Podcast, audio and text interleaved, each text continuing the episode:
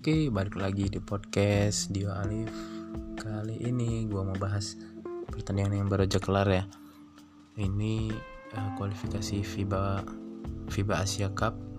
Ini salah satu jalan ke uh, Piala Dunia bola basket yang akan diselenggarain di Indonesia dan Filipina tahun 2023. Jadi uh, syarat Indonesia bisa main di sini adalah Indonesia harus masuk ke FIBA Asia Cup. Ini sistemnya beda nih sama Piala Dunia sepak bola ya. Piala Dunia sepak bola lo tuan rumah lo main gitu. Nah di sini nggak bisa. Jadi Indonesia harus lolos dulu ke FIBA Asia Cup. Syaratnya adalah finish di dua teratas uh, kualifikasi grup atau peringkat ketiga nantinya akan diadu lagi sama enam tim lain dan nyari tiga teratas lagi dari enam tim itu buat masuk ke FIBA Asia Cup gitu. Nah di grup ini Indonesia satu grup dengan uh, South Korea, Filipina sama Thailand. Uh, kalau secara kekuatan Korea sama Filipina udah jelas di atas kita ya karena Korea Selatan ini peringkat 30 dunia, 5 besar Asia, Filipina 31 jadi mereka uh, deketan anak tangganya di uh, peringkat bola basket dunia. Terus Thailand sebenarnya secara peringkat di bawah kita ya jauh peringkat seratusan tapi mereka improve banget kemarin di SEA Games juga ngalahin kita. Di fase grup kalau nggak salah ya di SEA Games. Mereka juga jadi runner up di SEA Games tahun lalu cuma kalah dari Filipina ya kita lihat aja gimana perkembangan timnas Indonesia ke depannya itu ini sedikit flashback ya sebenarnya gue mau bahas pertandingannya. Sedikit aja dari uh, squad selection dulu. Coach Raiko udah nggak bisa ngapa-ngapain lagi ya karena uh, 12 pemain yang dipanggil dua pemain andalan kita nggak bisa masuk dua pemain naturalisasi itu Lester Prosper sama Brandon Jawado. Yang sangat gue sayangkan adalah Brandon Jawado. Dia udah empat tahun main-main di Indonesia istilahnya. Masa sih masalah administrasi nggak kelar-kelar gitu? Dia dia emang berdarah Indonesia keluarganya bapaknya orang Indonesia. Udah empat tahun anjing main di timnas. Come on. Apa sih yang terjadi dengan administrasi Indonesia ini? Kasus yang berulang itu kasus-kasus yang berulang terjadi itu sayang banget sih Brandon ini defense offense sangat kepake ya. Beda sama Leicester Prosper yang emang defense-nya agak bapuk. Tapi ya badan yang kayak gitu kepake banget sih untuk main di pen area walaupun defense-nya bapuk. Masih bisa ditutupin sama pemain lain. Brandon Jawa tuh sayang banget sih. Kemon lah pemerintah Indonesia kasihlah privilege lah istilahnya untuk mereka nih bawa namain negara gitu. Bagi Jawato ini memang orang Indonesia istilahnya bapaknya orang Indonesia gitu. Ya. Akhirnya uh, dari 12 nama itu dua pemain gede boy istilahnya jadi 10 pemain yang memang udah main di IBL ya dengan Indonesia Patriots. Nah itu masuk semua ditambah dua pemain amatir. Derek Michael umur 16 tahun center tinggi 2 meter lebih sama Muhammad Arigi dari UPH nah dua pemain ini sebenarnya pemain berprospek tinggi ya. Nah, Arigi ini pemain college yang menurut gue paling siap sih emang. Main di timnas dan Derek Michael ini pasti dengan keunggulan tinggi badannya ya. Pasti kepake banget di masa depan itu. Mungkin ada yang bertanya-tanya kenapa nggak ngambil pemain dari IBL lainnya? Banyak tuh kayak yang lagi panas kayak Daniel Wenas, Abraham Wenas, Adi Pratama. Terus ada pemain CLS juga kayak Sandi Keceng dan lain-lainnya. Ya ternyata setelah gue baca di beberapa artikel dan lihat uh, YouTube-nya Rocky Padilla ternyata emang udah ada klausul dari timnas dan pemain IBL eh pemain klub IBL gitu. Jadi uh, ketika season berjalan timnas nggak bisa ngambil pemain IBL untuk main di timnas gitu. Nah ya sebenarnya bingung juga sih. Uh, klub pasti nggak mau pincang tapi ini demi kepentingan negara. Tapi karena emang sudah ada kesepakatan seperti itu ya nggak bisa nggak bisa berbuat apa-apa lagi. Oleh karena itu sebelum season dimulai coach Raiko dikasih privilege untuk milih pemain mana aja nih yang bakal main di Indonesia Patriots gitu. Ternyata ada hal-hal non teknis kayak yang terjadi dengan Lester Prosper dan Brandon Jawato ini yang akhirnya sedikit meruntuhkan lah istilahnya uh, kerangka tim gitu. Indonesia masih punya pemain naturalisasi lain kayak Anthony Rehengrove tapi nggak pernah main lagi kayaknya di tim nggak tahu main di mana. Yang jelas nggak main di IBL sama Jamar Johnson banyak juga yang nanya kenapa Jamar nggak dipanggil. Dia udah sembuh. Terus dia Lovri juga sebenarnya belum terdaftar di roster pemainnya IBL menurut gua sih ya karena Jamar ini terakhir bermain kompetitif tahun lalu ya di final IBL waktu lawan uh, Stapak kan kalau nggak salah final itu ya. Nah di situ dia cedera juga kan.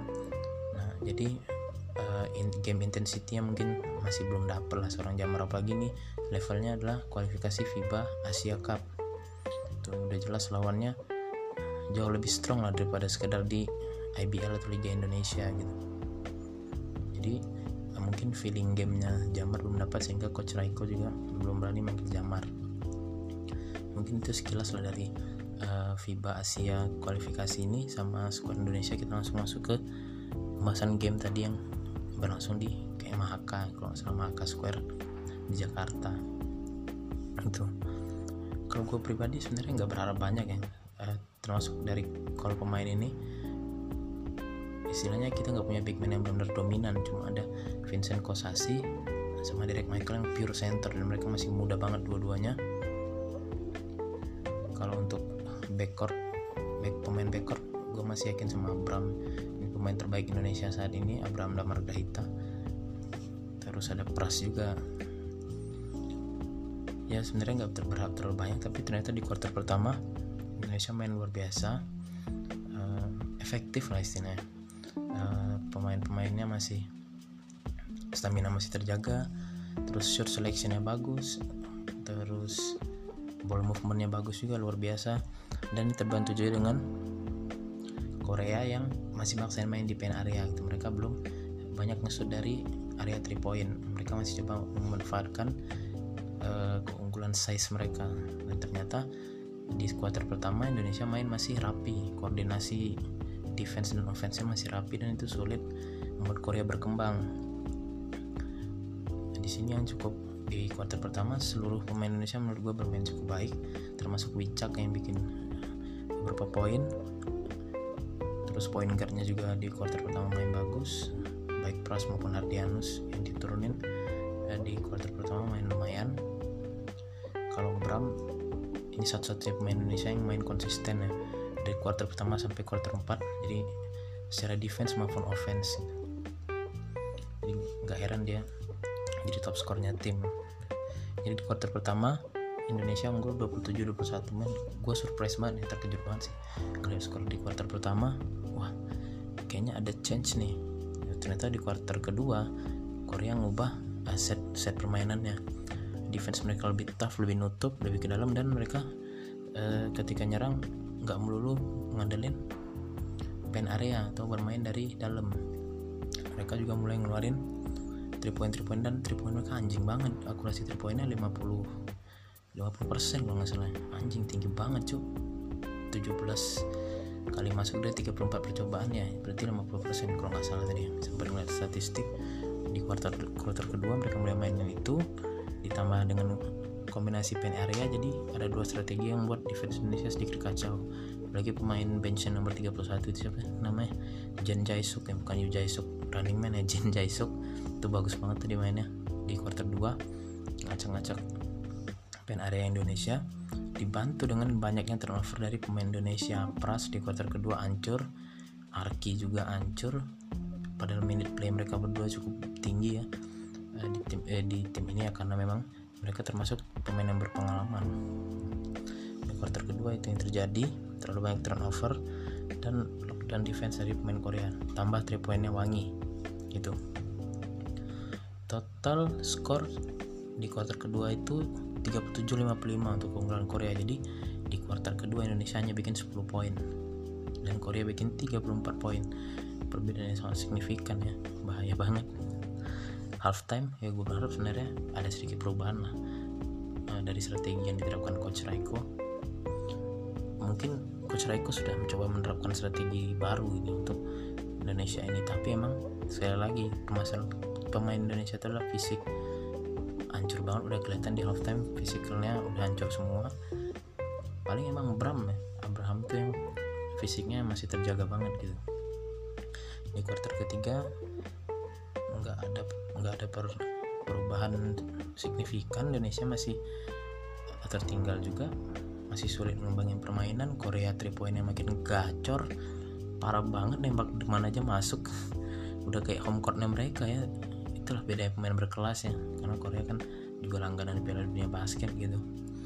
Dan mereka bisa unggul 51-91 di quarter ketiga. Jadi Indonesia cuma bikin 14 poin mereka bikin 36 poin. Jarang 40 poin di quarter ketiga. Di quarter keempat ya hingga pertandingan selesai sebenarnya intensitinya nggak terlalu berbeda jauh sih. Semenjak quarter kedua Korea benar-benar nguasain kita udah coba berbagai cara. Penetrasi ke dalam syutingnya juga udah mulai menurun Indonesia kecuali di beberapa menit terakhir itu ketika Korea juga udah mulai longgar defense-nya Indonesia mulai nge-shoot lagi dari Kevin Jonas ada 4 point play terus ada Pras ada Bram. Dan yang menarik tadi adalah dimainkannya Derek Michael ya. Akhirnya anak 16 tahun ini dimainin di 2 menit terakhir gitu. Dia akhirnya dapat change untuk main ngerasain lah dapat grab rebound juga tadi untuk defensif supporter supporter. Penonton dia udah pada juga ya buat pras buat ngasih bola ke Derek.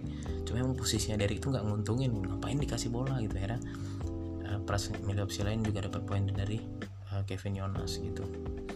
Yang gue sayangin adalah uh, Laurentius Oi sama Arigi nggak dapat menit pace nya karena di kuarter 4 tuh kita udah sempat ketinggalan 40 poin lebih. Nah itu di sana harusnya uh, coach Raiko berani mainin lagi nih. Apalagi Arigi ini yang uh, istilahnya belum belum ada pengalaman kalau Lauren Oi kan seharusnya sih Lauren ini bisa dirotasi dengan Vincent ya.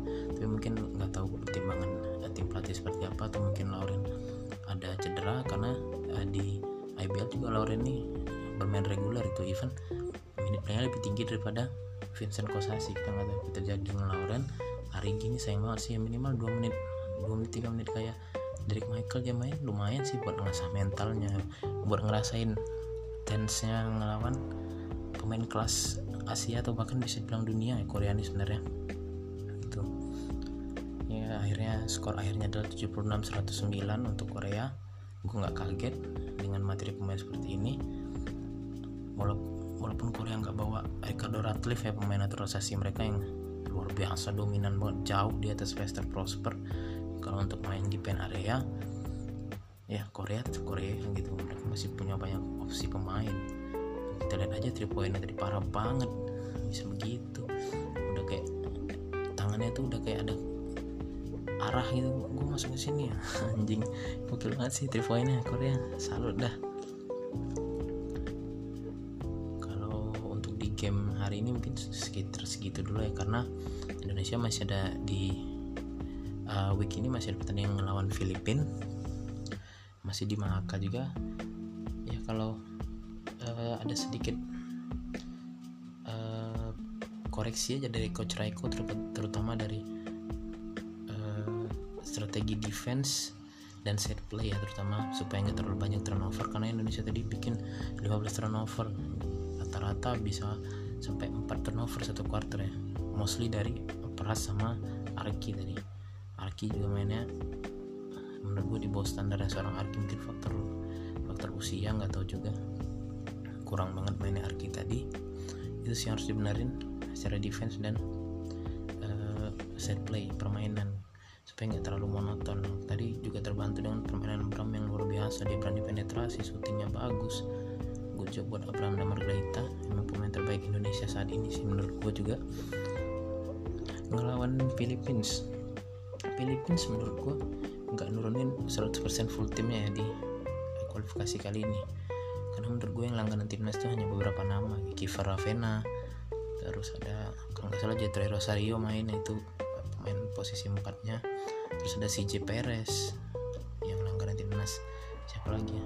Pemain-pemain kayak Andre Andre Blatch itu pemain naturalisasi mereka nggak dibawa. Terus Terence Romeo nggak ada.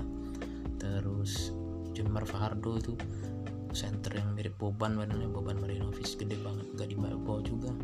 Gue lupa Japet Aguilar dibawa atau enggak tapi itu salah satu langganan timnas mereka juga. Sebenarnya kalau ngomong kualitas ya kita masih bawa Filipina cuman jika ada perbaikan yang seperti gue bilang tadi dari set play dan defense dari coach Raiko gue yakin sih Indonesia masih bisa lah dengan squad yang dibawa dengan Filipina sekarang memberi perlawanan gitu karena sebenarnya materi kita ini nggak nggak jelek-jelek amat tapi ya kurang pengalaman aja gitu. Karena menurut gue yang emang langganan dari lima tahun ke belakang lah mungkin cuma Arki sama Pras gitu. Mungkin Kevin Jonas itu pun dulu cadangan mati gitu. Sementara yang lain pemain-pemain muda yang masih disiapin buat beberapa tahun ke depan untuk prospek basket Indonesia kayak gitu.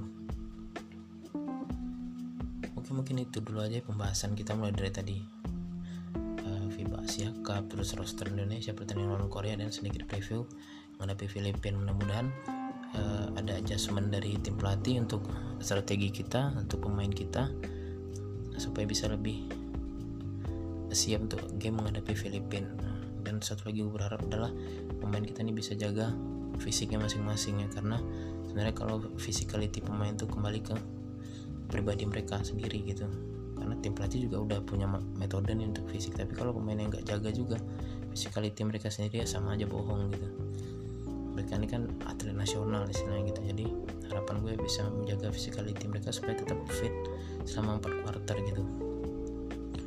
Mungkin itu dulu aja dari podcast kali ini. Terima kasih sudah dengerin. See ya